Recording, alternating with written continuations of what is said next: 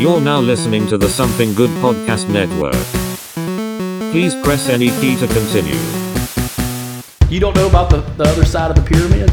The fifth side? It's called the floor, you dumbass. I just want to make sure he realizes there is a fifth side to the pyramid.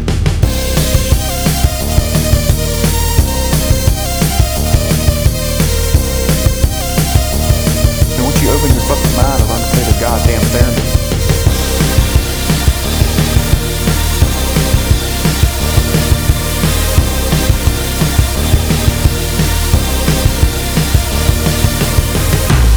All of them, and I believe none of them, which makes me an expert. Hello, everyone. This is Chris from the Cryptic Conspiracy Cult. Uh, I am without my co-host Quinn Riley today, but we have the one and only Alex Stiff Hey, hey! uh, here to talk about a uh, a fun conspiracy. yes. Uh, Probably one of the first conspiracies I ever really hardcore dug into. yeah. Oh, yeah. And what's fun about it is it's so dumb. It's fun. It's so dumb, but everyone believed it for a minute. Everyone did believe Well, that's the cool thing about minute. conspiracies. You're going to believe it.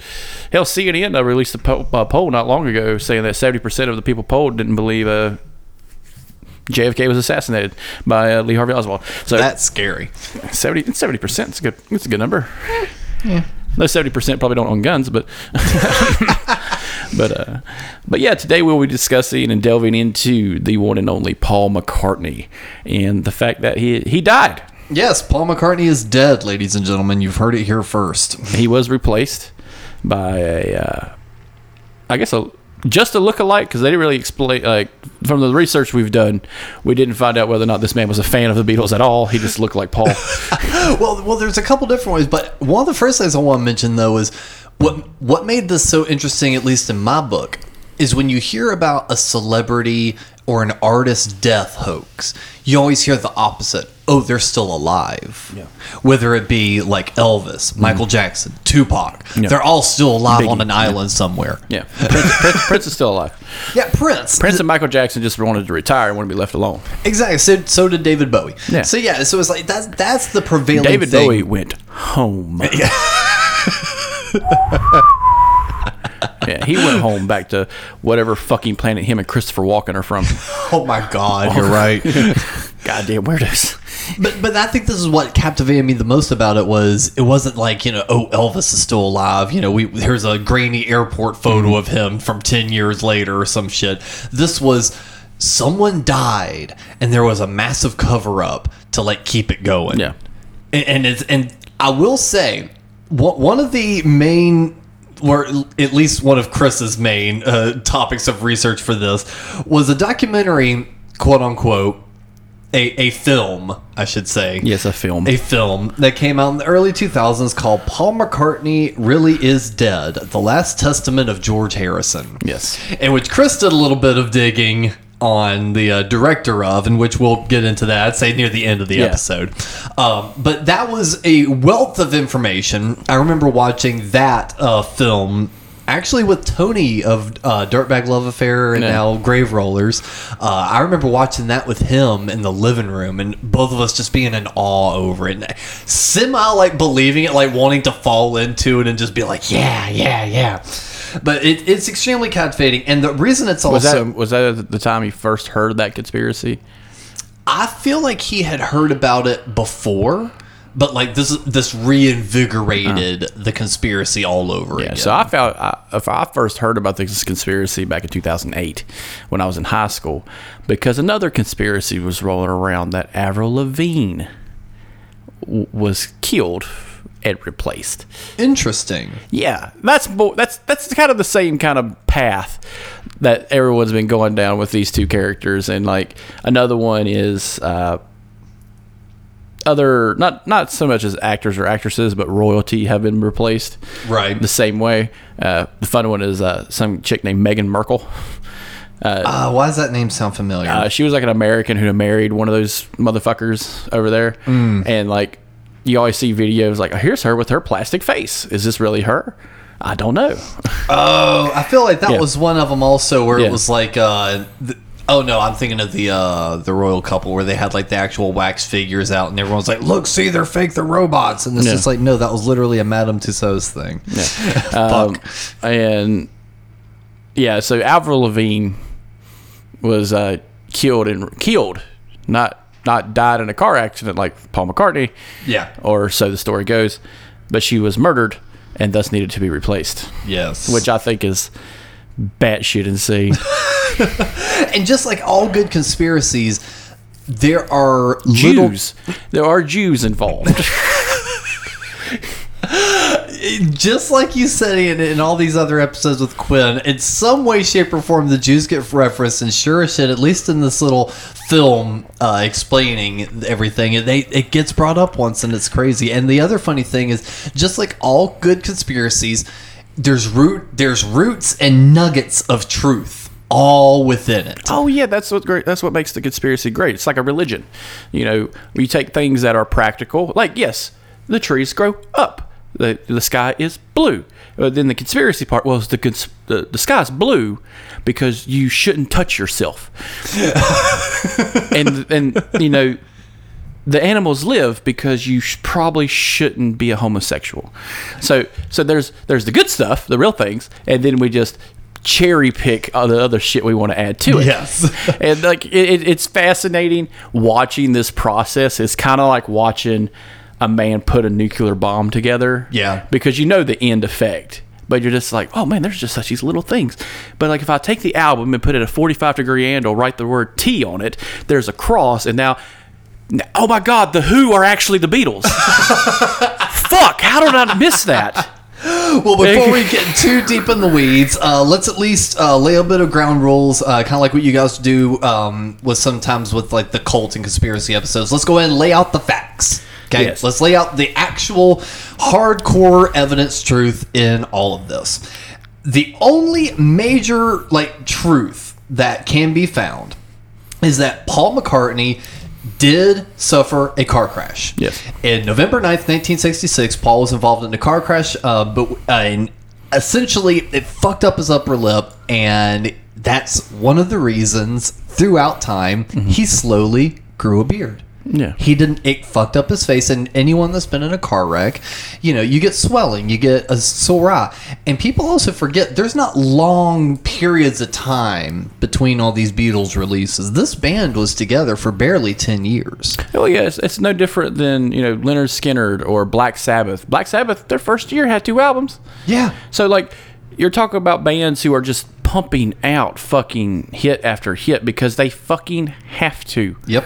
Because they're not making a shit ton of money on the one album. They're making money on touring. Oh, And- yeah. And the only reason to tour is to promote a new album.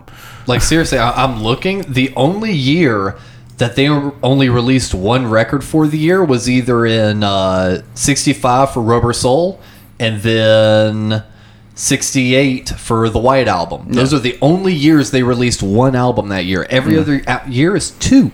Two albums a year. Yeah. They lived in the goddamn studio. Yeah. So, for the simple fact that he had that car wreck and then immediately photos were getting taken, yeah, he might be kind of like favoring one side or, you know, start growing out a mustache because he doesn't like the fact his lip doesn't look exactly the same as it did And before. another and another thing that that you know on the fact end of this, every album was an LP, almost, and inside of every LP are photos of Yes. either tours that were promoting that album or tour photos that were done within the studio. yeah, candid photos. Yeah, it's just like, hey man, here's Paul, you know, getting blitzed on fucking on fucking cocaine, and we fucked with his face. We put string cheese on his face or some shit. Oh no, no, no, that's not that. That can't be that practical. oh my god, they can't be regular human beings. They're fucking the Beatles. God damn it.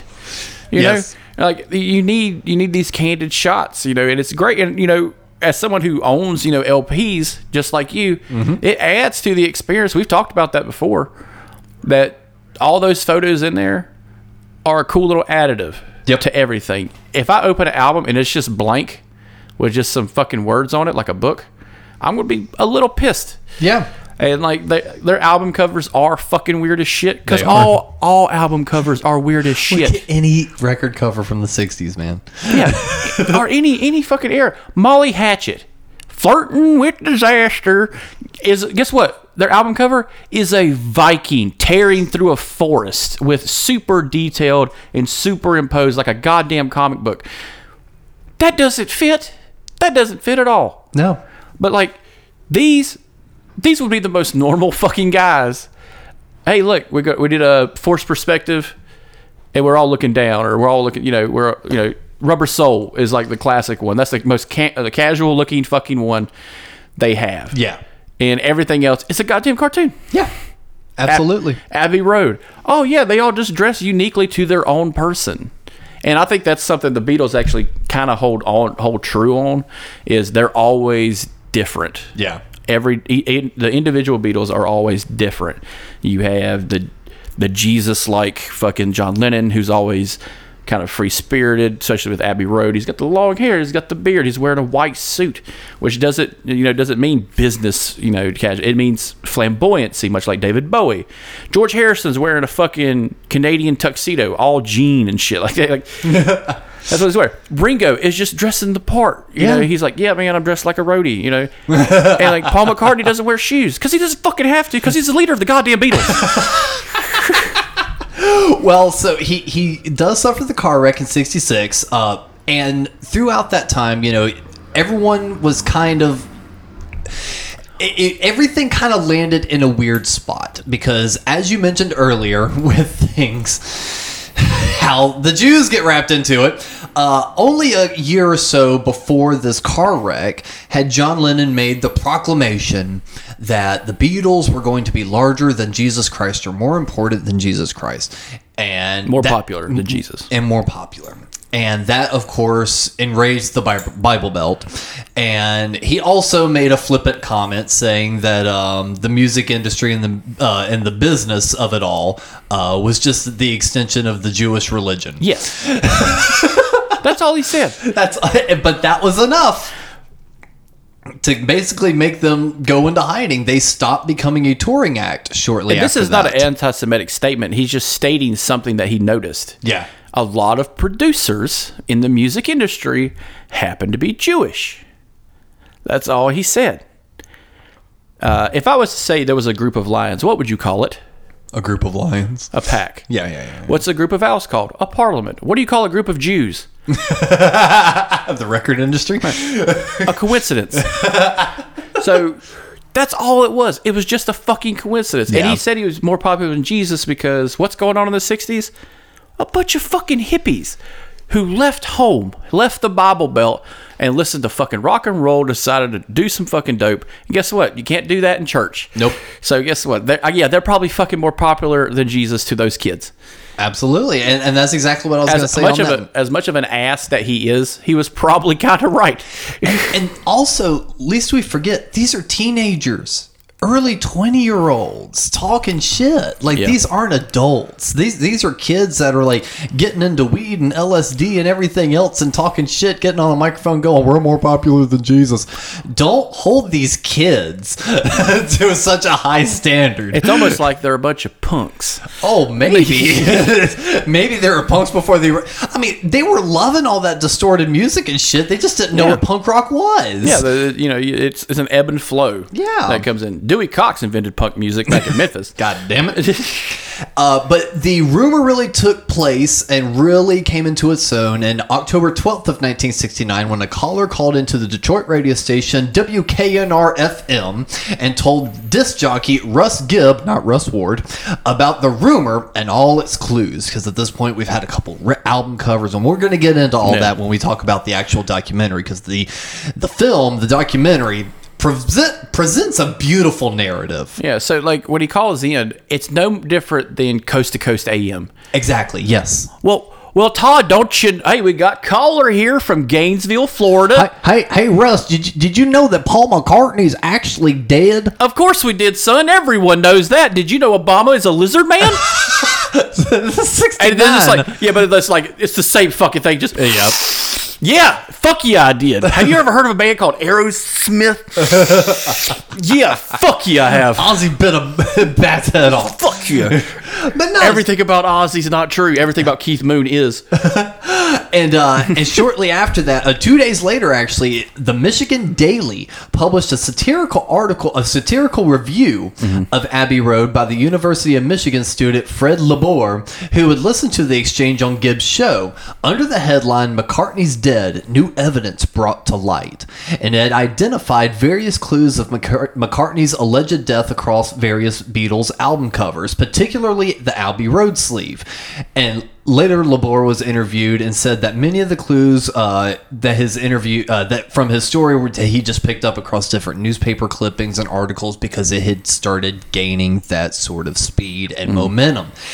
And kind of shortly after that, it really died off. Uh, Paul McCartney himself uh, did a little photo shoot, you know, and a little thing in Time magazine, being like, "I'm not dead, motherfuckers," you know, and just and just kind of squashed it, and it just more or less kind of became a joke, if that makes any sense. And I- it feels like everyone just to a point forgot about it until this documentary came out in the mid 2000s. And I remember when this came out vividly because a lot of people started talking about it again and it reinvigorated my interest in it because I had heard the rumor and I had always kind of chalked it up to the joke. But I also remember my mother having some friends that were big Beatles fans. And I remember even before this coming out, me mentioning something about the joke, and one of them went, You don't think it's true, man? Yeah. And like he kind of fed into it. So now when this film comes out, I'm like, Ooh, I really want to see it. So let's go ahead and dig into this. And you watched it Yeah. just a minute Well, ago. a- another another part of this, uh, because of Detroit, uh, when this is happening, a important character who involves himself in really fucked up situations. He's basically an ambulance chaser. Uh, is named F. Lee Bailey. Uh, for those who don't know, F. Lee Bailey is a lawyer, but he's a lawyer extraordinaire. He's the Johnnie Cochran before Johnnie Cochran.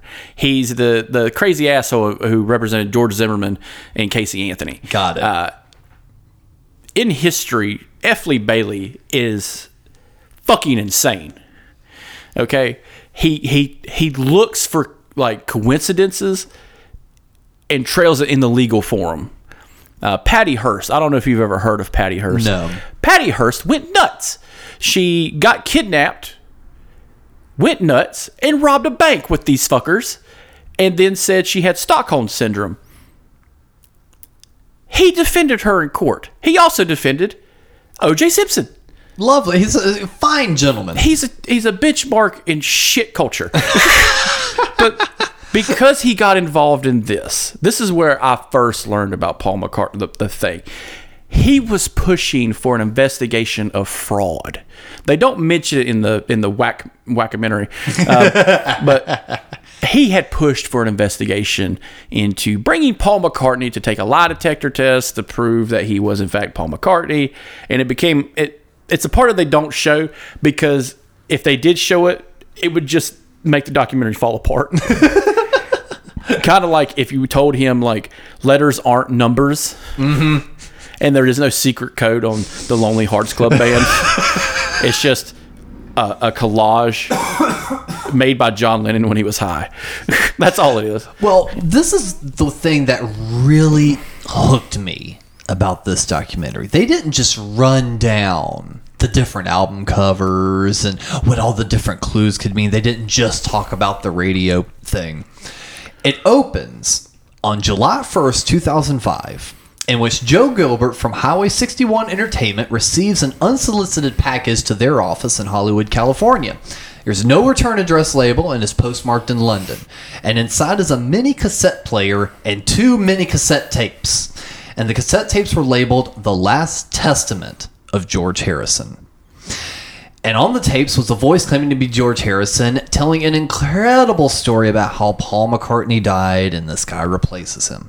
Uh, Joe claims uh, that for Joe, the guy running Highway 61 Entertainment, claims that they tried to authenticate the tapes for five years and over three different forensic labs, but each test came back inconclusive. Yes. I remember when you watched that, you went, so it's bullshit immediately. So, so anytime you watch something like this and they can't find a professional, keep in mind professional still exists, folks. Uh, they couldn't authenticate something that's bullshit. Guess what? It remains bullshit to this day. Yep. Like you could, you, we could YouTube scroll, Google search, but I am not an expert on audio medium, and I don't know anyone that really is, unless they work at a fucking university Yeah. and teach that shit. And if you can't find someone and you can't back pay someone, guess what? Your shit's bullshit. and I love, I love the fact that big giant word that comes out that really pisses me off on conspiracies. We have unsolicited information Yes. unsolicited. Okay, you didn't ask for this, so someone gave you this. What makes Highway 61 Entertainment the important route for them to get these not? tapes? Why not? You know, the New York Times, The BBC. the, the BBC. Look it up, folks. BBC on Google. Look it up. You'll find it. You'll find the truth. But you know, Big Black Truth. Yeah. he died that year. He died the year that they got these stupid fucking tapes. And at no point then they go on like CNN or Fox or anything like, "Hey man, we're going to be releasing these tapes we got. We it's kind of weird that we got them. We're, we're all going through an author off the uh Authentication process. yeah, a whole process trying to get this shit solved. And as soon as we do, we're going to show it to the public. You know, George Harrison, big part of the music scene, big part of the Beatles, but also in the music scene itself with Eric Clapton and every other fucker that came around. Yeah, he had a guitar that gently wept. It, it- it's fantastic. um, and at no point do they do that because Joel is a piece of shit. We will get into Joe Gilbert a little later. That'll be the nice little cherry on the top and, on all this. And like, so we get these tapes, and it ends with, it begins with him saying, "Oh, I'm in the hospital. yes, this so, cocksucker came to my house and stabbed the shit out of me." Yes, so so again, a little nugget of truth to be had in all of this.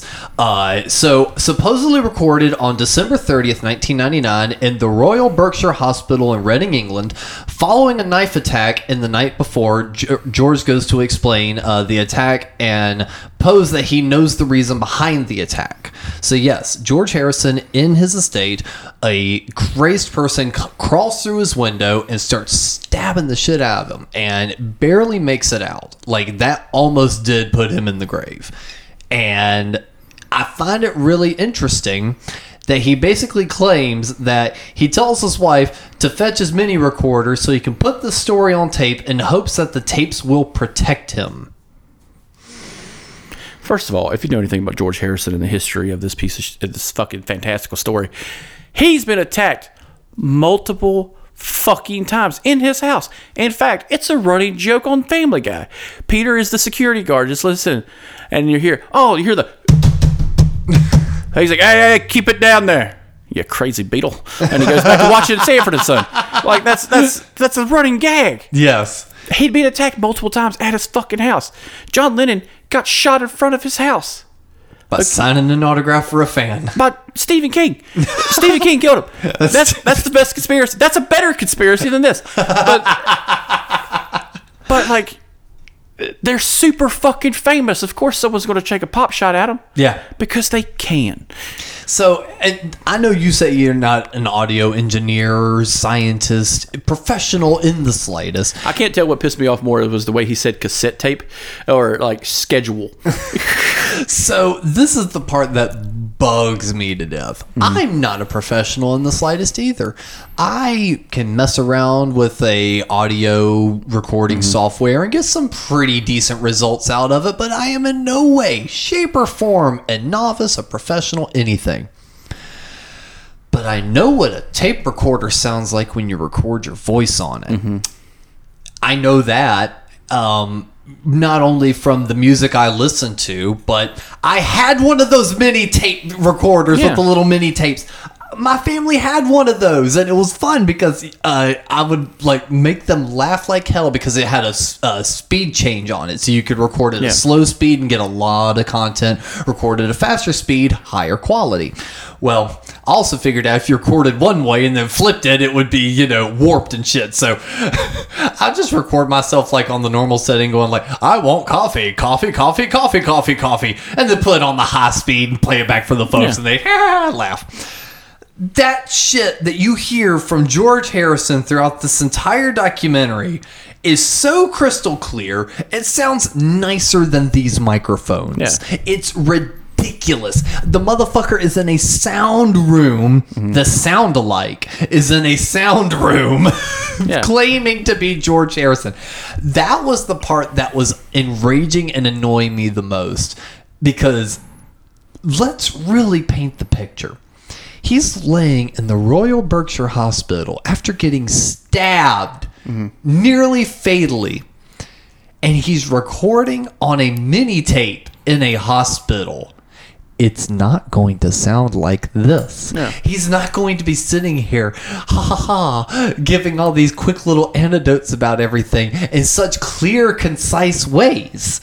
He's going to be hard of breathing. He's gonna be like, "This is George Harrison." And It's gonna sound like that. Like what the fuck? if if I was going to do a mockumentary about someone who died in a fucking hospital, like George Harrison, I would have at least made the timely edit of if anyone's listening to this, this is George Harrison. Today's date is blah blah blah 1999, probably like a week or two before he was stabbed to death. Saying, I fear for my life and I'm making these tapes Boom. Please give these to the proper authorities. I, If something I'm happens. I'm totally fearing for my life. You know who did that? Uh, famous, uh, a famous uh, YouTuber did this, but before he died. So then, guess what? There was an investigation, and they found out who killed him, because that's how that works. Yeah. If I go, if I say here on this show, I have no inkling about killing myself. I do not want to kill myself. I do not feel depressed. So if you find me dead in my house, it's Alex's fault. Alex killed me. Please, heard it here please understand, Alex murdered me because I know the truth about him. Shit. Okay? No one can find out. Yeah, he's actually allergic to peanuts. That's his. That's his truth. I met someone who was allergic to peanuts. I called him weak. He didn't like that. that. And then George Harrison, I throw in large air quotes, then goes on to uh, tie John Lennon's death by Mark Chapman into the whole narrative, claiming that John rang him around December 1st, 1980, saying that he was going to go public and tell everything about Paul. Then eight days later, he died. Yeah.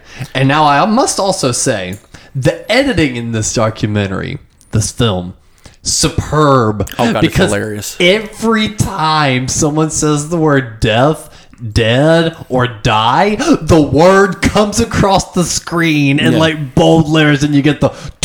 Well, they used they used like what probably what was Adobe Premiere, and like and like you can see like the pictures. of Windows Paul, Movie Maker. Yeah, Win- it's Windows Movie Maker. It's all, it's a it's a faded picture of Paul McCartney's head, and they do the burn effect.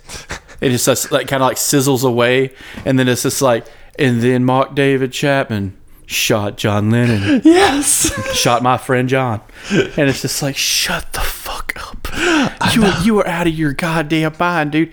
He died because Mark David Chapman is fucking nuts. he was a lunatic! He believed in little people, like on his in his brain. Like you remember the Bender episode where there were little people living on that. He believes that.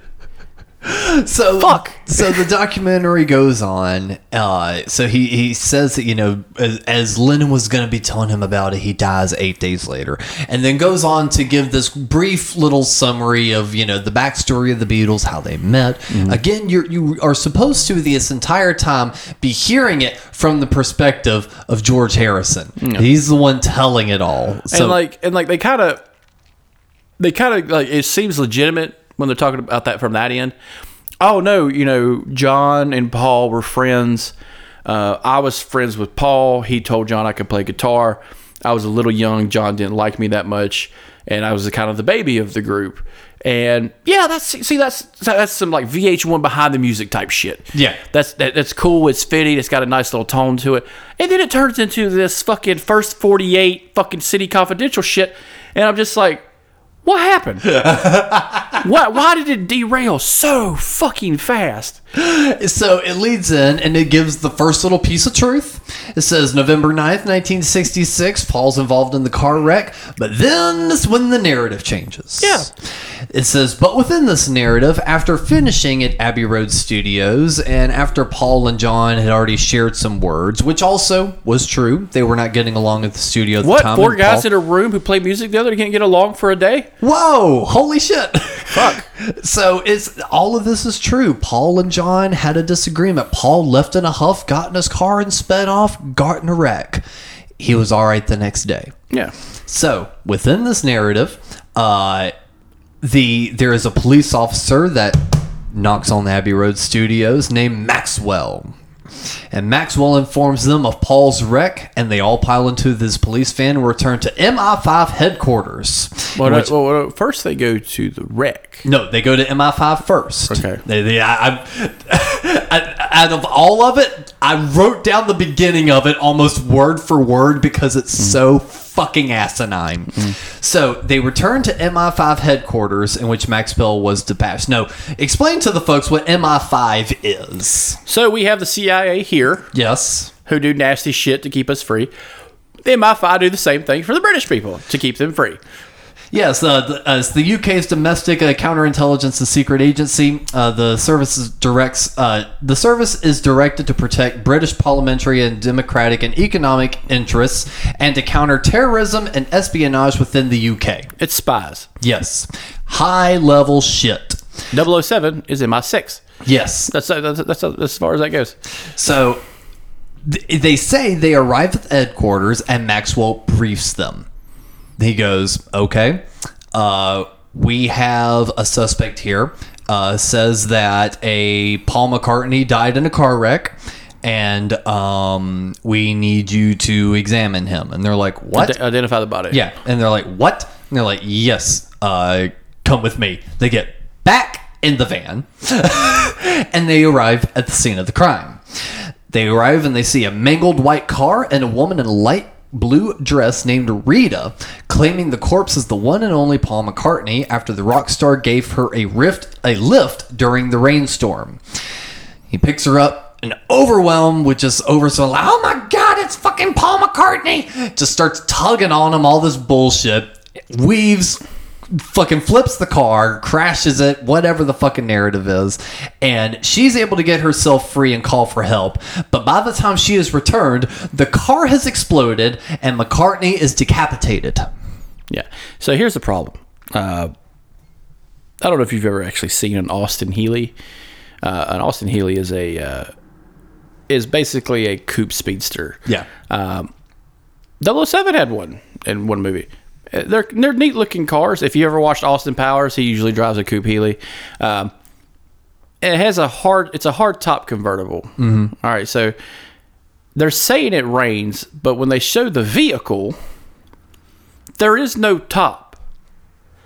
So Paul, so I have to believe because he never does any more, you know, falsifying that he drove with the top down with a random bitch in the car while it's raining because he she needed a lift because it's fucking raining. That is either the most assholish move or the fastest way to get a woman wet. Like, I- like, that is that is fantastical. Only Paul McCartney can do it, baby. but- oh, oh my God, Paul, Paul, and the fact that they said he got decapitated. yes. Now, now I so car safety back then is a fucking joke. Seatbelts don't exist. Hell, the idea of putting on a seatbelt meant you were a pussy. So I could believe someone probably did get decapitated in an Austin Healey at one point. Well, so, But but, say- but, this is the way it ran down, though. So the car crashes. Mm-hmm. Rita is able to get herself out of the car. Paul cannot. So she goes and calls for help, and while she's calling for help, the car explodes, and that's what decapitates him. And here, here, here's here's another problem I have with it. They talk about the vehicle swerved, and to, he did an overcorrection because the oncoming vehicle. I believe they describe it as a bus or a, a double decker bus or something like that. Yeah. Later on in the this mockumentary, this fuck whistle says they put subtle clues in songs in backwards thing, and one of them was "I swerved to miss a pole." So either someone is high Yes. and can't keep their fucking conspiracy straight, yes. or you just gave me evidence that you're a fucking idiot. Both. Both. and it's just like he either swerved to miss a bus or he swerved and hit a pole. It's either or, not neither nor. Okay? All right, you gotta fucking pick one, and please keep your conspiracy straight, which is which is why this story kind of melts on itself. Oh my because God. Because it doesn't keep itself straight. it doesn't keep itself straight from the moment this part ends. So, mm-hmm. so this is like the big setup, and this is why I gave this mockumentary so much props. Mm-hmm. Everything that I'm listing right here, and the reason why I wrote it down in such detail is. I was telling you when we were watching it, I said, "Isn't it amazing though how many dots they can they can connect?" And you went, "Yeah," especially when you're drawing your own fucking dots Yeah. there is so much that happens in this little part of the narrative that it creates mm-hmm. new hints Yeah. and new tips. It's insane. So, Well, that's that's the that's the great thing about more masterful conspiracies Mm-hmm. is if I say something, you're gonna believe it. yes. Like jet fuel can't melt steel beams. That that's false. It can. Anything hot enough can melt steel. Uh, no one can shoot three bullets at 250 feet at a moving target within six seconds. That is a lie. Marines do it all the time. He was a fucking Marine. All right. You can't get that many people into a car, but yet clowns do it every day. and it's just, it, it, and I'm just like, why? I, lo- I, you know, I love making up facts. It's fun as shit. Oh yeah. Sometimes you can't tell if I'm telling the truth. It's fantastical. I should probably be in an asylum. But this right here is word jujitsu.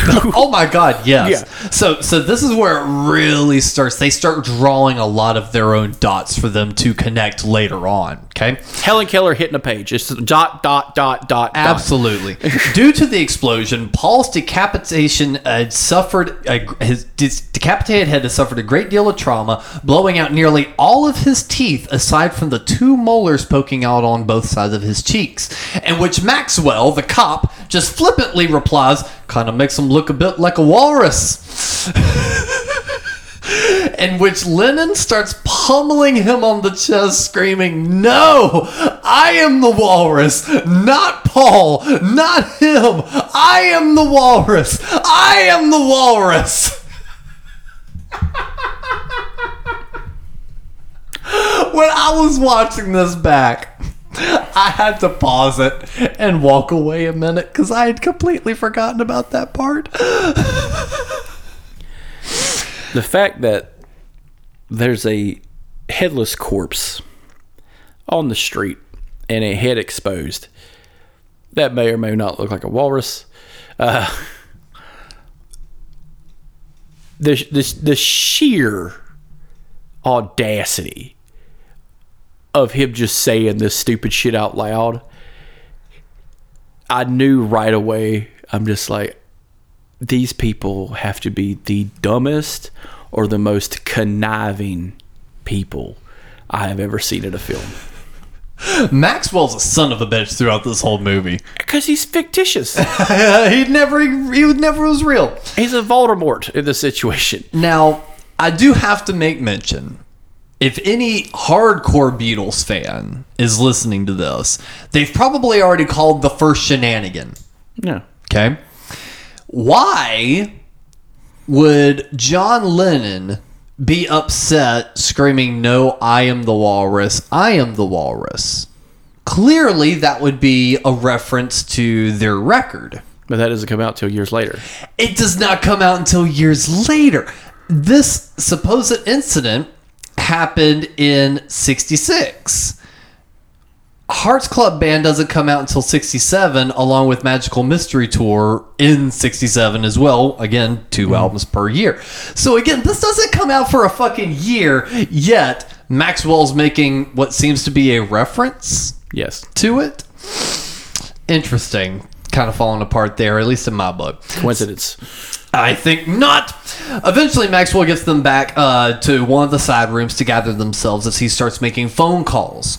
Uh, Maxwell then emerges and states that Her Majesty's government believes that Paul's, if Paul's death were to be made public, a rash of suicides would likely follow in which now the documentary mockumentary film decides to show all the Beatles hysteria going on. Now, let's pretend, okay? Pretend we are in this weird MI5 fucking government world. Fuck, there's a lot of ashtrays in here. Um, if this had actually happened and Paul McCartney did die of this car wreck, let's say even as brutally as they said, fucking rolled the car, it fucking explodes, decapitation. Do you think there would have been a large outcry? No. And I can give evidence why. The day the music died in America, where Buddy Holly died, there was no mass fucking suicide. He was the biggest fucking thing in music. Not only that, I don't kno- think he taught Beatles mania though. Now, now Before- look, I, now no, look. my argument is not coming from a big No, Beatles no, fan. I am a no. casual at best.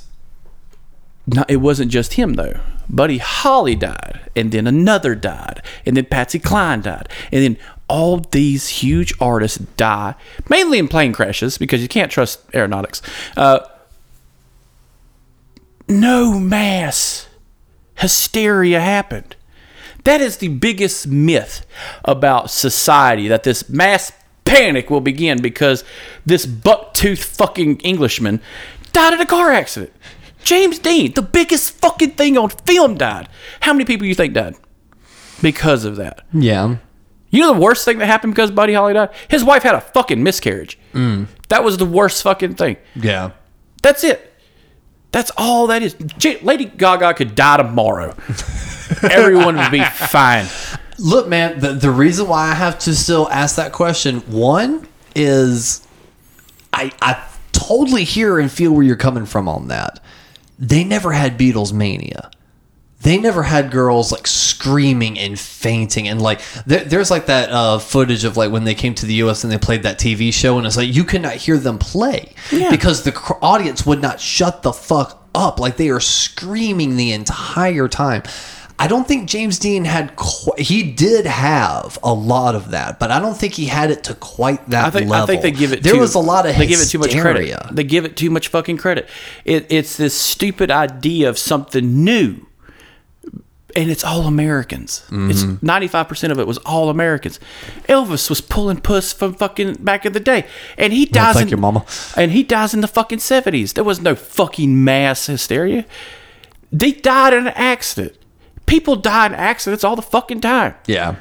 this stupid like that stupid idea of hysteria how do you how do you justify the hypocrisy of i hate these four little fucks for creating counterculture but no i gotta protect them because if they die all these fucking youngsters are gonna cry and bitch and kill themselves Well, they, they semi explain it, I guess. Uh, yeah, so when he uh, says that a, ma- a rash of mass suicides were likely to follow, therefore, uh, it must be kept a secret for as long as possible.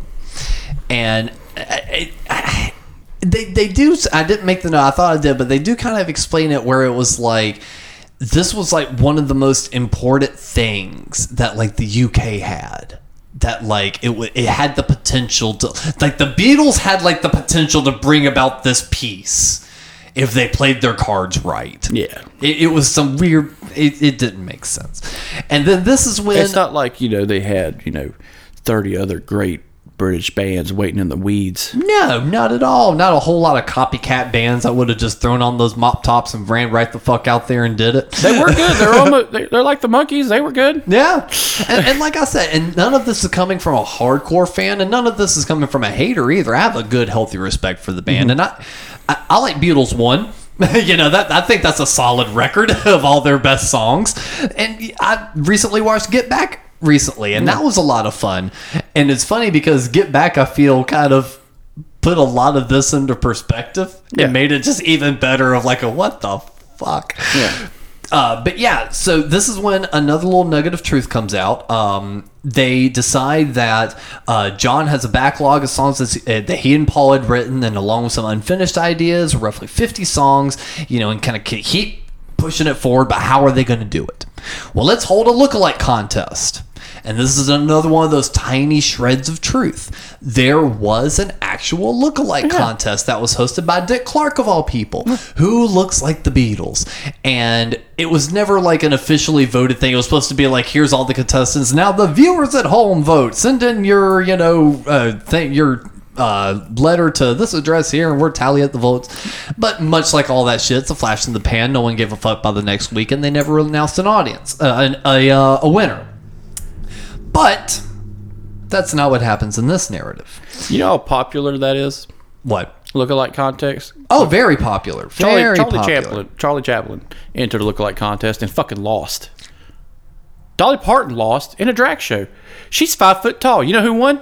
A person who was almost six foot tall. Holy shit. Yeah. So these lookalike things are no different than reality shows. Yeah.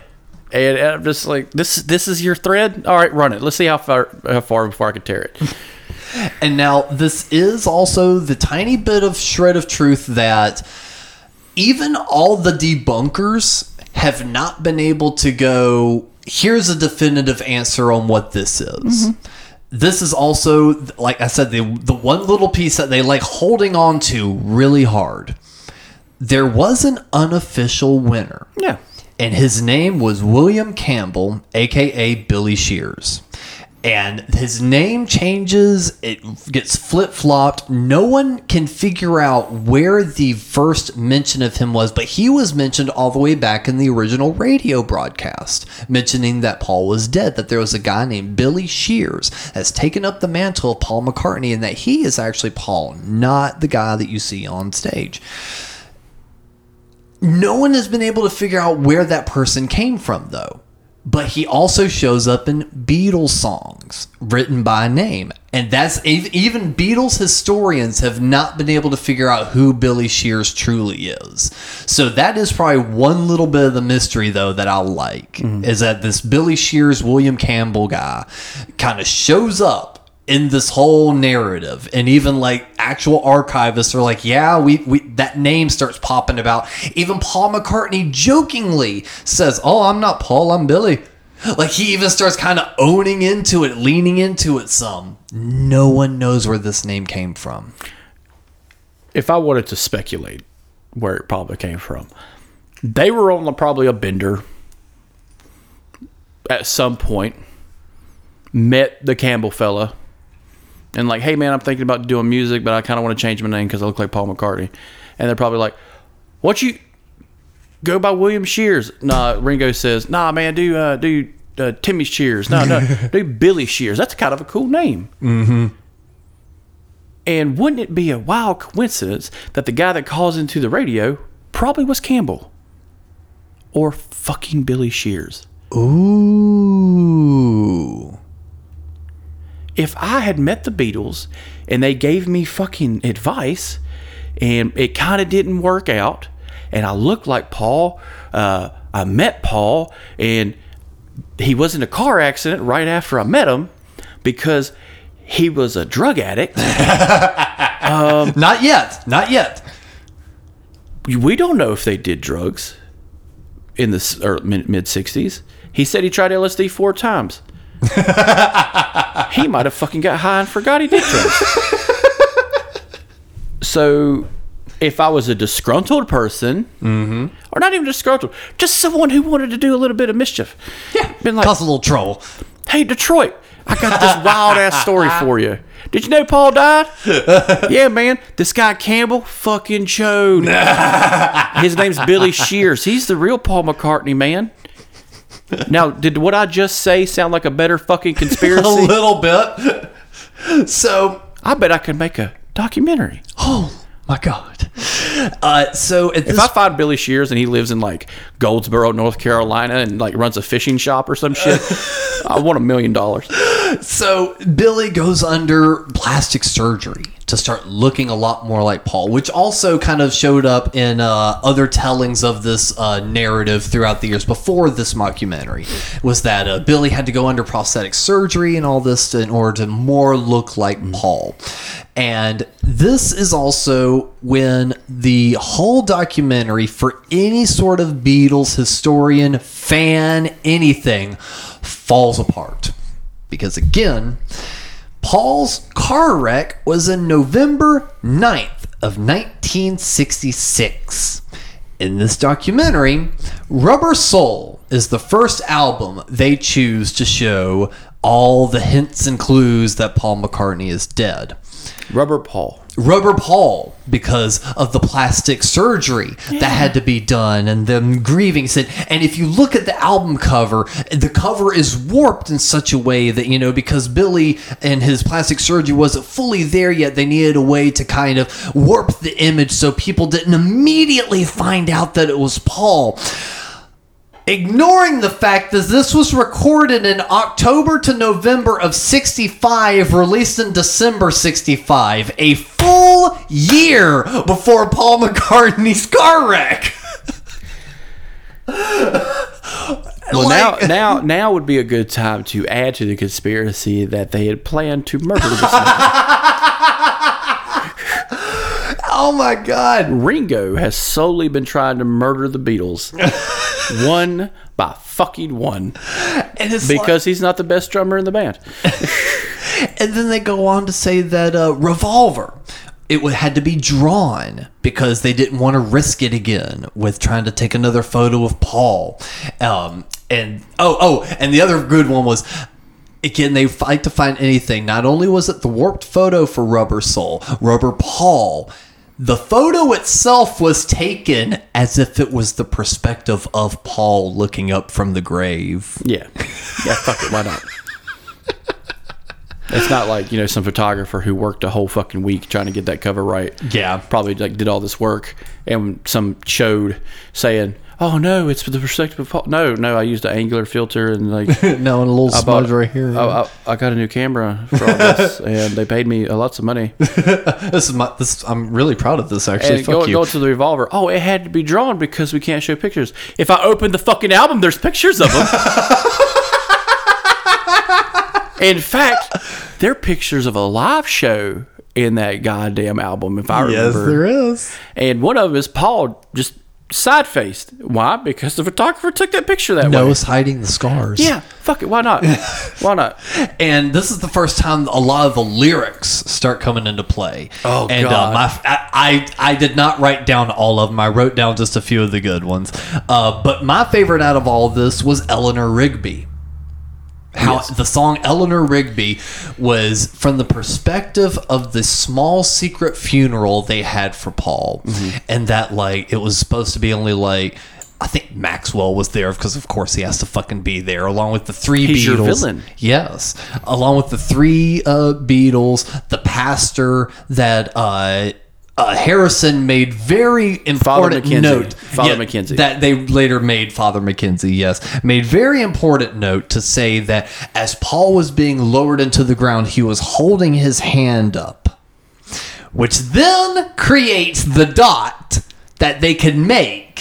For every time there's an open hand near Paul's head, look, it's symbolism for that. Because sure as shit, on the animated revolver cover, there's what looks like to be kind of a hand ish shape near Paul's head. I think if me and, Ignoring this also came out before the wreck. I think I think me and you could sit back and make a documentary just like this about Peter Criss being dead. Uh, uh, Danko Jones has beaten you to it. He took this sort of inspiration and created a whole thing on how Peter Criss is actually dead. Yeah. and I think I think we could do another one proving that Gene Simmons isn't Jewish. We could do this for any artist. Yeah, any artist. Bill Any Cosby's artist. not not real. Uh, um, fuck. But like Bill Cosby was created by the white media. Yeah, that's it. Yeah. Probably. That sounds about as believable as every other thing we cover on this show. Yeah, why not? Fucking Jimmy Carter gave uh, Alzheimer's laced jelly beans to Ronald Reagan. And now another great one. And I saw out of my peripheral when this one was happening, and you were just face palming, rubbing your face the entire time. It was the Yesterday and Today Butcher album cover. And now this album cover is notorious in the Beatles circle anyway, because outside of this conspiracy, it's a fucking weird album cover. It is. It's the four Beatles sitting around with like bloody pieces of meat and like fucked up like uh, baby doll parts. It's a statement cover. That's What was the is. statement though? These fucking hippies? Who fucking, fucking hippies. cares about these fucking people? oh, everybody, everyone has a weird concept album. Yeah. every big band has one. Fucking, And it's like, but the music wasn't super concept. it wasn't. It was just It doesn't weird. have to be. It just has to be fucking weird looking. yeah. Fucking. David Bowie had like 14 different fucking personalities in all his albums, and all the covers look weird as shit. But guess what? The music sounded good on all of them. Yeah. So like, who gives a shit? but like, you know what I'm saying? Like, it's just it, it's it bothers me that people get mad that the hippies made a weird cover and didn't use it. Yeah. What was what was Rubber Soul supposed to be look like? What was Revolver supposed to look like? Yellow Submarine. What was that supposed? To, was was there actually going to be like a Yellow Submarine kind of thing, or did they just pay an autistic kid to draw it? Because that's what it fucking looks like. Like you know what I'm saying? Like you're you're, you're picking and choosing the battles on this thing, and it kind of goes it goes on later to Abbey Road when we get to it, but it's just a concept album cover. Yeah. But, and it is just very weird though. I bet you money that they were going to release another album with that cover. They had already just taken the photos. Yeah. That's it. That's all it was. You know how many photo shoots these fuckers probably did? And Fucking it's just like, two a week. yeah, like, hey, can we use this as a cover?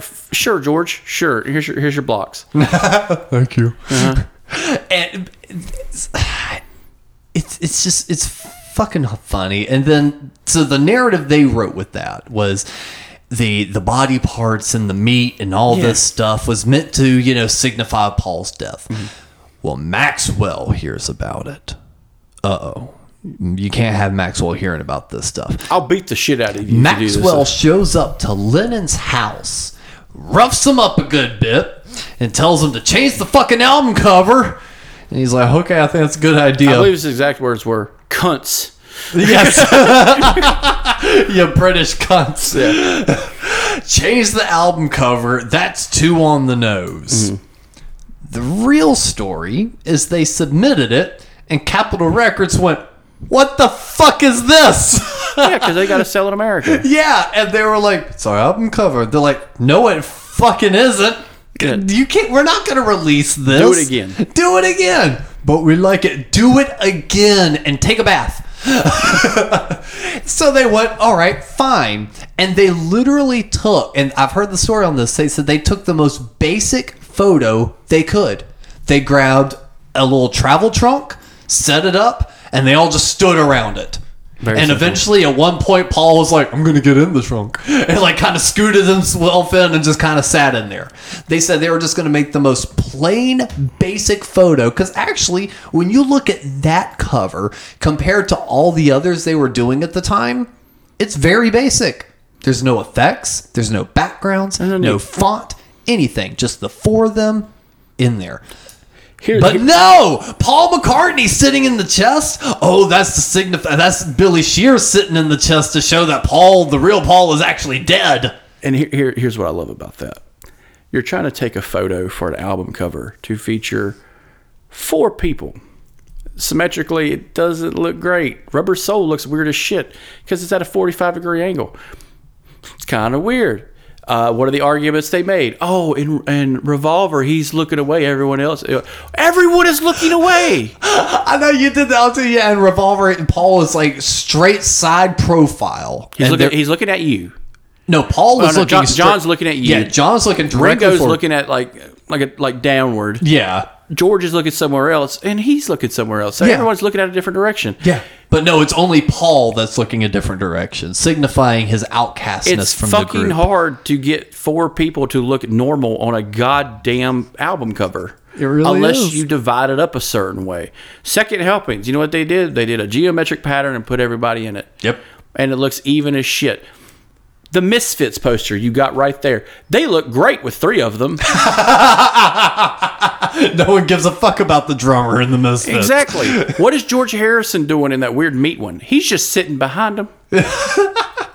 He's the fake one. He's not real. I could argue more that George Harrison, who's always left of fucking center, isn't is the asshole. Yeah. And like they talk about, you know, the inside folds and stuff like that. Uh, the one where uh, there's three black and white photos of Lennon, Harrison, and Ringo, and there's one with Paul McCartney with the red background. That's probably the best photo he took the whole That- time. That's near the end. That's the Let It Be album. Yeah, but like that's Yeah. probably because he was growing his beard out. He didn't want to have a patchy fucking beard.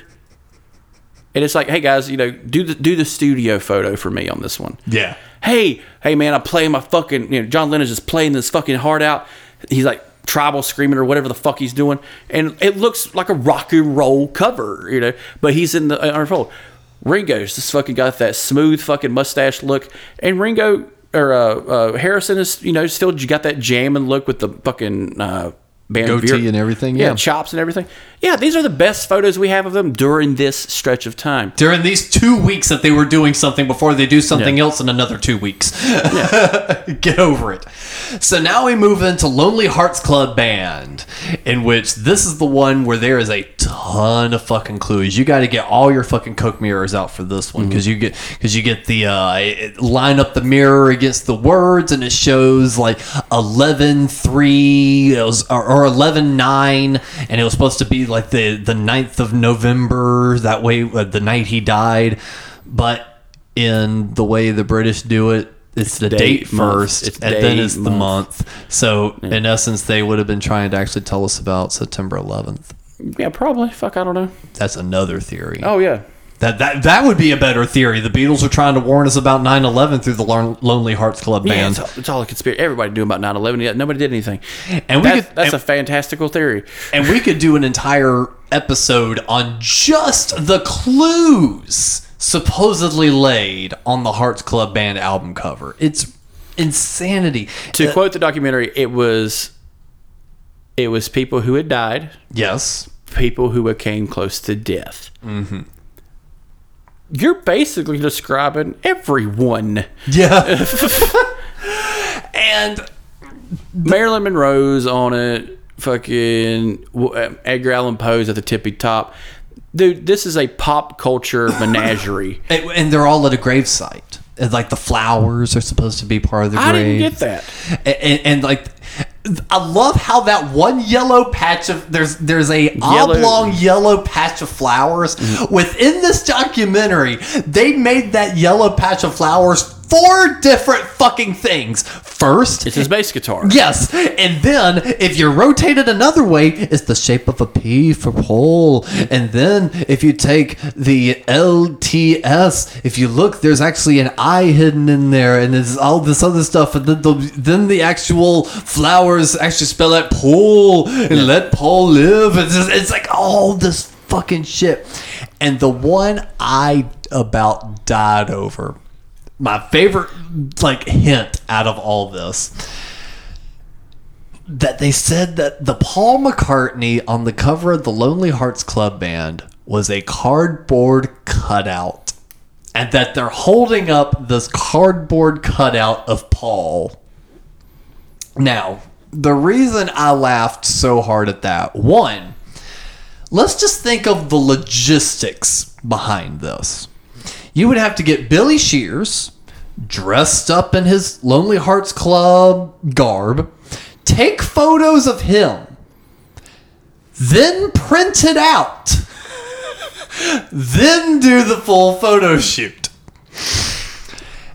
And let's also not forget that there are many alternate cover or alternate photos of this album cover where Paul is walking around. They're in different spots. They're in different positions. The absolute lunacy in which they try to at least say that it's a cardboard cutout is the moments I'll go, why? There's so many other moments in this that like you can't disprove. Like there was one about like a phone number or something Yeah. The, that was uh, on the Hearts Club Band album cover. Yeah, the floral arrangement is upside down and you, it's numbers and it's numbers to a funeral home. Well, we cannot confirm or deny this because we can't call that fucking number because it's not a full phone number. Yep. And it's not a number anymore. And it's ridiculous. And that's the great thing about old things that are conspiratorial because you could just I could just say out loud, yeah, the numbers on the, the if you take the first letter of every paragraph of this book and Catcher in the Rye, you get George Bush's commencement speech at Oxford. Bum, bum, bum. Bum bum bum. well, if you if I do that, it's nothing but gibberish. Well, George Bush speaks gibberish. what a coincidence! It must, Bum, bum. Salinger knew about George Bush. He knew about 9/11.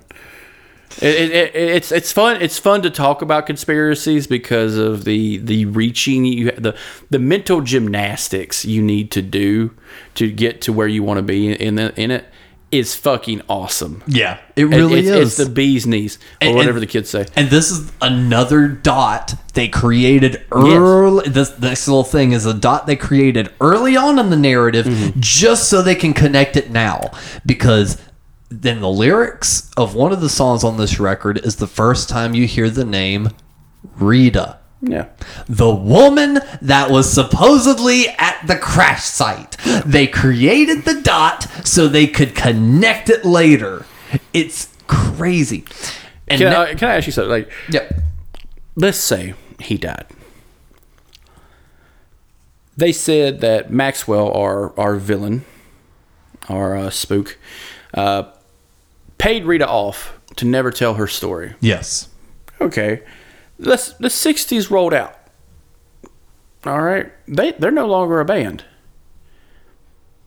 Well, Rita probably isn't getting paid any fucking more.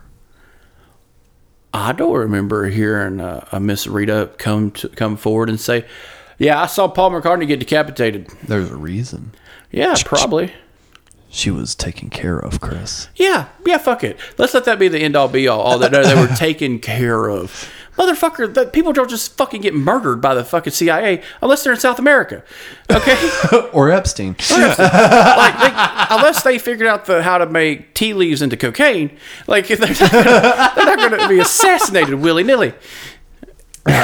And I also like how they try to find any reason for some weird shit the Beatles were doing to connect it to this.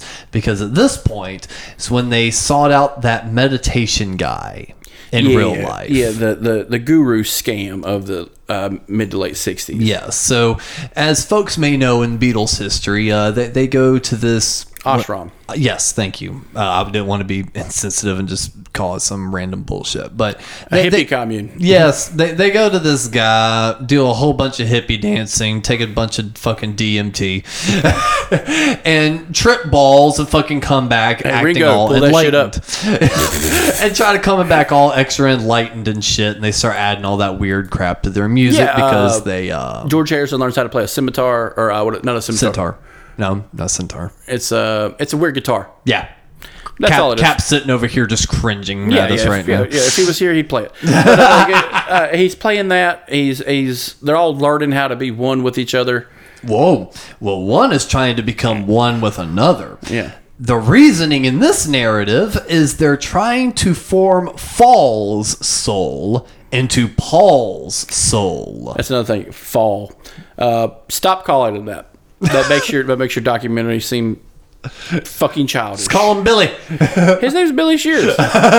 His name's Billy Shears, and he got fed up with all this bullshit, and he wanted to start some shit because you know his one-legged wife wouldn't shut the fuck up. So he calls it he calls it to Detroit and says, "Oh no, man, the real Paul McCartney died." Yeah. That's what I Fuck it it. But no, so that that so that's the reason in this narrative that they went to do that. They tried to get in contact with Paul's soul and connect it with Billy's soul so they could finally become one. Yeah. But it failed. Yeah. It did fail. Uh, Maxwell then calls them back up and says to knock it off with all the clues. God damn it. Yeah. But Lennon was still steadfast in putting on clues. Uh, so Faul was slowly getting better, but this is when he starts smoking more pot and taking LSD. So at this point, that kind of tries to explain why the real Paul McCartney in real life was starting to act all a little loopy and a little bit crazier. It's because supposedly Billy was self medicating to of the deal sur- with the the, sur- surgeries. the surgeries and the mental toll that it's taken having to become Paul McCartney. Yeah. Whatever. It could just be the fact that Paul McCartney just wanted to fucking relax. It very well could have been. Maybe. Probably not. He probably just wanted to sit back and relax and probably think of, you know, hey, what's my next thing after the Beatles? Probably because that's what all of them were thinking. yeah. Every band does that. Mm-hmm. And, and honestly, What- and they were at this after point. after you make it big, you know, you're going to be like, hey, what's the next thing? Because I've got to stay relevant. You know, Elvis, Elvis, when he first started, was with other people, mm-hmm. And a whole contingent of people: Jerry Lee Lewis, Johnny Cash, all these guys he was traveling with. Then he got big, and then he probably said, "Man, what do I do next?" Johnny Cash was actually doing with was Willie Nelson and all them motherfuckers. You know, Jerry Lee Lewis just retired for a little while, wrote music on the sly, and that's like that's what all these guys do. They think of the next thing, and to say shit like, "Oh no, it's not Paul McCartney, it's a guy just having shit done to his face. That's why he's having drugs problems." Don't do that. that's that's the same as saying aliens built the pyramids. You're slapping everyone, every motherfucker who died to put rocks together to look like the pyramids in the face. yeah. So, Magical Mystery Tour record comes along, and of course, we've got to make references and uh, pulls to the Walrus, and Maxwell shows up in lyrics there and everything, in which real Maxwell does not like and rounds them all up and beats them all up and threatens uh, threatens them to lay low. And if they start putting in any more clues on these records, he's gonna kill them out of pure fear of what could happen they release a white album devoid of all visual clues. God damn it, Chris. They're on it. they know what they're doing. If only Maxwell had opened the album. And saw a collage of photos, which supposedly you see a photo of Billy Shears pre op in the corner. And now this is another one of those weird photos that even the historians can't quite put a finger on because they're like, this doesn't really look like Paul, but it also doesn't look like John or Ringo or George. Who is this guy? There is a photo in there of a person that doesn't even really look like Paul. They've tried figuring out maybe it was a passport photo. Maybe. Something along those lines. Some weird just photo that had to be taken for something, but the facial features of the person in the photo doesn't entirely match one to one with any of the members. I got a dollar saying it was probably Billy fucking Shears. The real Billy Shears. Yeah, he was probably with them at one tour or something, and they took a photo. They probably he had- probably had to snap a photo because he wanted to go on the road with them, or he had to go in another country. It probably had to be a fucking passport photo. He had copies of it because back then you had five copies of every photo you had. Yeah. and he probably just snipped on, and it was probably in a bucket of fucking photos that they had laying down that their photographer, their professional or whatever, or manager said, "Hey, let's let's keep it random, let's keep it weird." You know, it's like, oh yeah, hey, hey, when they're putting this together, maybe you know, maybe it wasn't the whole band. Maybe it was probably just Lennon and Ringo. Just Yeah. hey, let's put some photos here. Yeah, yeah. Hey, remember that show back in fucking '66? man, that was a cool photo, man. I'm gonna put you here. hey, man, look what I found. Fuck, it's oh, you remember Billy? Billy Shears? Yeah, man, cool. Yeah, man. Paul? yeah, yeah, yeah. Let's put that in there. Just you know, just to man, because they're basically creating photo albums for themselves. they are. That's all that is. It's probably Billy Shears. And Billy probably saw that, snapped, and said, I'm going to call Detroit. And I'm going to break the fucking news. I'm the, I, I am the walrus, motherfucker. Uh, this record, I Whi- am he, and he is me. the White Album does have probably the most audible of the backmasking clues, though, because at this point, uh, supposedly Lennon, uh, fed up with Maxwell yelling at him about putting the clues on the album covers, has now decided to put backmasking clues, in which Chris had a nice little rant about. Doing the Love Gun record about this and trying to find any information. The problem with showing masking on any record is when you show it in a visual form, someone's going to put captions. And of course, you're going to hear that caption, no matter how fucking vague. If you close your eyes and listen to it, you're going to hear whatever you want to hear. and you heard nothing. I heard no, I heard the word plastic once. Yeah, and that wasn't even in it. Yeah. But I didn't look at the fucking screen because Yep. it's going to just it's going to force your ears to hear what the context is. Mm-hmm. And it's kind of fucked up. Uh, the two main uh, prevalent ones on this one was uh, a reverse of Lennon saying Paul is dead over and over.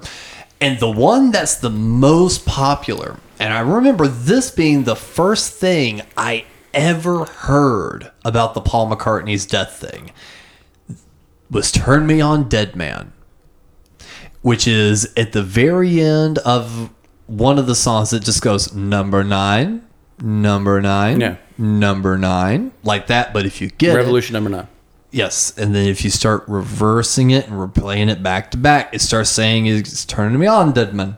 Turn me on, Deadman. That was used for a VH1 classic bumper. Yeah. And I remember watching that just going, what does that mean? What? That's clearly a Beatles album. I, I know what that green apple means. What is this? And I remember the next time that bumper came on, mom was around. I was like, Mom, what is this in reference to? And she goes, Oh, oh, the, the whole Paul is dead thing. I'm like, What? She goes, Oh, yeah, it was a rumor that Paul McCartney's dead. And of course, my kid brain, not believing the facts behind it, just go, But why would they put that on there if he wasn't? So no, I, I do remember the "Turn Me On, Dead Man" being probably the most prevalent within Yeah. all the rumors. Yeah, so like it- it's it's the it's it's, it's your it's your conspiratorial uh, smoking gun. It's your Zapruder film, you know. Yeah. Uh, that- and you go going back to what you said. All these Beatle historians were able to disprove everything except maybe two things. yeah. That isn't proof of concept. No, that just means there's some foggy history in a band that probably didn't That's keep it. the best records. There's probably I bet if somebody actually just sat Ringo down and asked him, "Hey, who's this guy?" He'd probably be like, "Oh, oh no, that's Jerry." no, no, Jerry. We met him back in '64. And of course, uh, we get the hints, the traditional hints on Yellow Submarine, where uh, someone has a hand above Paul's head, but it's not even an open hand. It's the fucking like rock and roll or "I love you" signal that Lennon is doing above Paul's head. But no, no, no, no. It's an open hand. Yeah. it's an open hand, guys. Be careful. Yeah. And now we get to Abbey Road. Abbey Road, the one that even The one and only. the, the one and only Abbey Road, uh, which a lot of uh, probably the most casual fans know these hints, and this the most simple one, and it's and it's probably the most compelling to be honest. Out of like all these deep rooted clues and backmasking and all this other stuff, this is the only one to me that feels like it kind of holds any sort of water if all the other bullshit wasn't involved because the four the lineup of the fours it leads with um uh, John Lennon dressed in all white, all white suit, as Chris uh, mentioned earlier, looking very Jesus like, long flowing hair, big beard. Following up behind that was Ringo Starr, kind of dressed to the nines, maybe a bit more like a pallbearer, Yep. And then you've got McCartney directly behind him, also dressed to the nines, looking really nice, without shoes. Something apparently commonplace is to take the shoes off the dead. I'm currently shrugging my shoulders and shaking my head because you can connect that to fucking anything. And then fucking Harrison decided to dress down. And he's wearing like fucking bell bottoms and a fucking tight like uh, je- jean jacket. Is- A, a Canadian tuxedo. Yes, like a gravedigger. Yeah. So all of a sudden, that photo alone kind of paints an interesting picture. But then when you actually read about it, you find out that Harrison was on his way out. He didn't give a fuck anymore, and he was going to a fucking museum after this. McCartney had hot feet and didn't feel like wearing shoes. Lennon knew they were taking photos and wanted to dress flamboyant, just as you said earlier in the episode. And Ringo was just happy to be there, man. He he got his juice box and his applesauce. He was just Well, like happy. it's, it, it kind of. I would argue that Abbey Road's cover depicts what their fucking music is after they leave.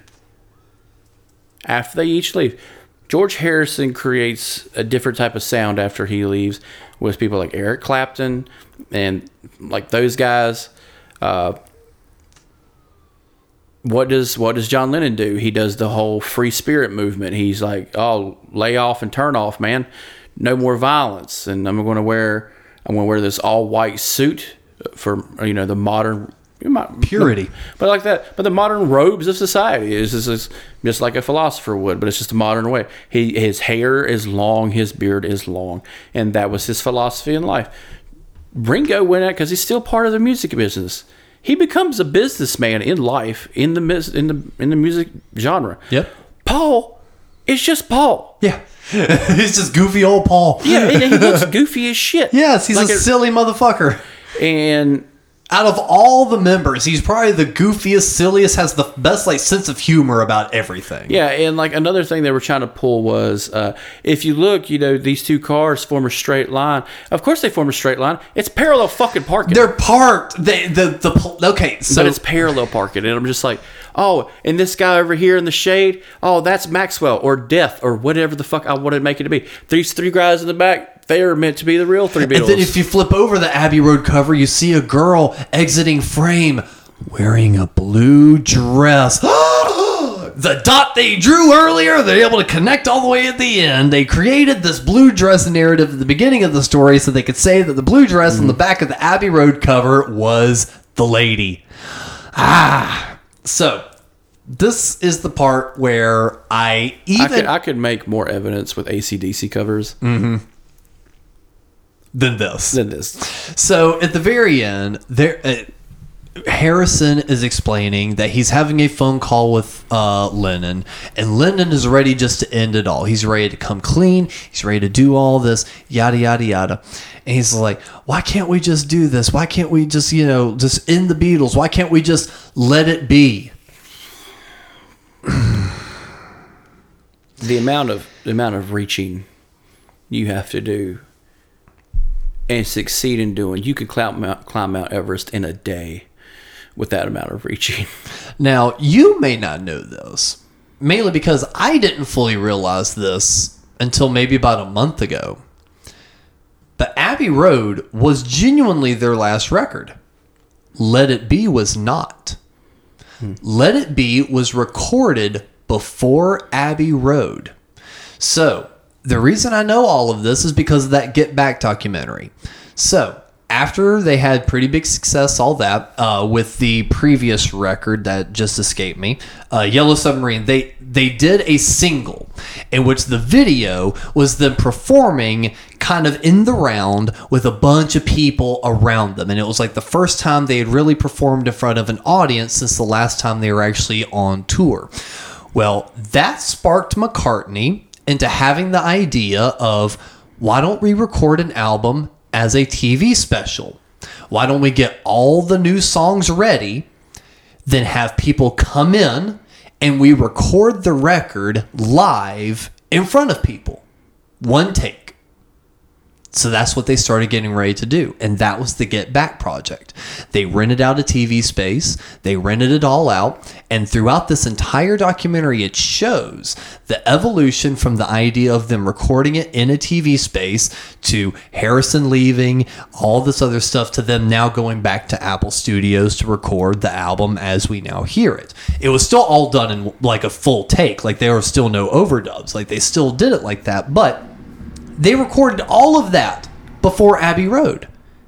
They released Abbey Road first because they were not happy with Let It Be. They were going to let Let It Be just fall by the wayside. they decide to release it right after Abbey Road just for the hell of it. Yeah. Because Phil Spector got it, remixed it, tweaked things, and added more to it. And that's the album that we have today. Now, on this documentary, mockumentary, they make mention that on the album cover, you see the four faces. And this is what you made mention of earlier how John, Ringo, and Harrison all have a white background with them playing their instruments, but Paul has a microphone in front of his face with a red background. In the Get Back documentary, you see the exact moment that photo's taken Yeah. They were running through a song. That red background was the lighting from the TV crew because they were set up in that TV space. So that was one of the pinkish red lights that was shining on the wall behind them. And you literally see Paul McCartney's wife at the time, who was a major photographer, take the photo. They captured that on video. So one, the nerd in me was just like, "Oh my god, that's so fucking cool that they were there." There's video footage of that exact photo getting taken. And then number two, it made me laugh even harder watching this documentary within 24 hours, where they're like, "The red was because he's dead." Yeah. yeah, everything's because he's fucking dead. It's ridiculous. Yeah. So, all in all, I do have to say the documentary really did do a good job of at least creating a narrative. You know what gets- because they created a narrative. You know there get- was no narrative before this. When we, when we get to it, it's like an hour and a half runtime. it is. What gets me is that he couldn't have spent an extra 10 minutes adding to the conspiracy that Paul McCartney, after the death of John, uh, after the death of John Lennon, after George Harrison, after Ringo was kind of just out of the ether doing his own thing, what could have added to the conspiracy is that fake Paul, who has the rights to most of the music, remastered all of it and turned his volume up. Oh. because that's what Paul McCartney fucking did. All the remasters. Well, Paul didn't physically do it. I, there, there, I could do an episode on that too, but, But- it but- did happen. It did happen. His parts are turned up. yes. Wouldn't it be better to end the conspiracy with fake Paul did it because he felt that he's, He's the real Paul. Yeah, like, and it's so fucking insane why you can't just make up. If you're going to make up a conspiracy, at least make it fun. Well, so the director, though, Yes, let's talk about Joe. Joe, Joe is a musician. Mm-hmm. Uh, he's a big fan of Bob Dylan, but he's also a big uh, right wing mockumentary filmmaker. and I did not know any of this until maybe five minutes before we hit the record button. Yeah, so when I saw the name, I recognized the name, but when I saw his face, that's when I really recognized him. Because he shows his face right at the top. Yeah, and he make what he does is he makes cover up uh, mockumentaries. Because right after this one came out, I believe it was uh, when I saw the uh, page on it, it was like 2010. Yeah, it was, it was early. Yeah, That same there. year, he he made a, a documentary about how Elvis was still alive. And later on, he made a documentary about Trayvon Martin in Florida, who was killed by George Zimmerman, and how it was a conspiracy. And he made another one before that, that Barack Obama's father was a communist American.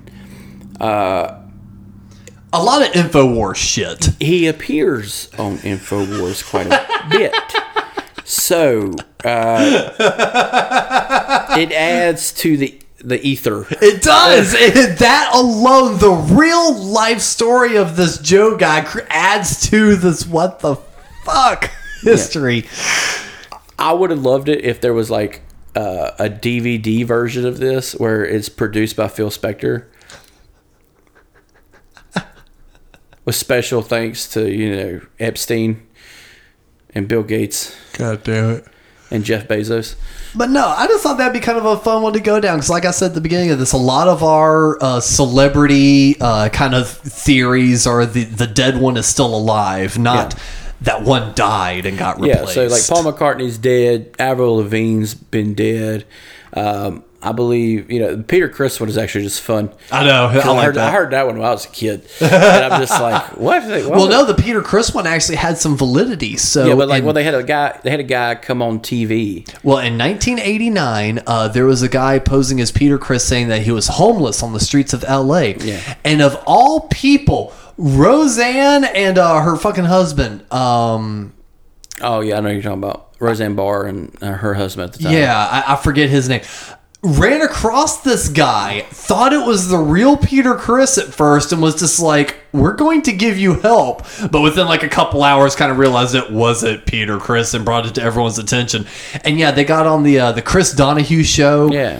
and, and like Peter confronted the guy. It's just like, dude, I get if you're like down on your luck, but like, don't say that I'm down on my luck. Fuck, I'm fine, which he wasn't, but still. But yeah, that's where all that came from. There was someone truly believed that Peter was out on his luck, living on the streets, strung out on heroin, just begging for cash. It would have been funny if it was a woman. That way they could just make a hard luck woman joke. Oh. But the sad thing is, is, Peter actually probably was only a couple grand away from being in that exact situation. Yeah, but like when, when I first saw that, the funniest thing I thought was, well, he, they wear makeup. Who the fuck really knows what they look like? I know. Like you have to know them on like a personal level to know what they fucking look like. Especially at that time. Yeah, because they're still wearing makeup of so of sorts. Yeah. When they take the makeup off. so Listen to No Time to Turn for us to talk about that one. Tom Arnold Tom Arnold, thank you. Yes. and Roseanne Arnold. Yes. But no, uh, so fun little conspiracy to go down on that was Paul actually dead. I think it's actually funny though hearing McCartney kind of lean into it some because even on his Simpsons episode at the very end he goes, "And by the way, I'm really alive." Yeah. so he he leans into it. He gets the joke at this point. Mm. So again, he's got a good sense of I think humor the best about it. conspiracy about the Beatles is women ruined it. What that Yoko broke up the Beatles. Yoko and Linda Yeah. fucked it up for everybody.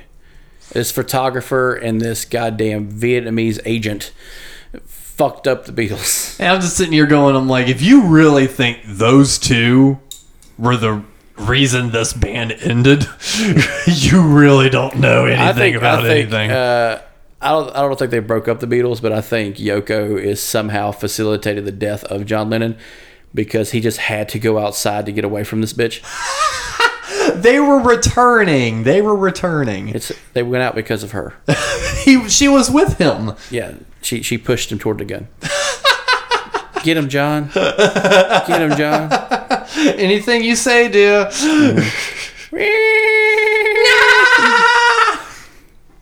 I'll tell you what, if Chuck Berry was there, that guy would have kicked John Hinckley's ass. But no, that's all I really got on that one. Is Paul dead? No, but it was at least a fun little conspiracy to go down. And it's a good one to add to the pile.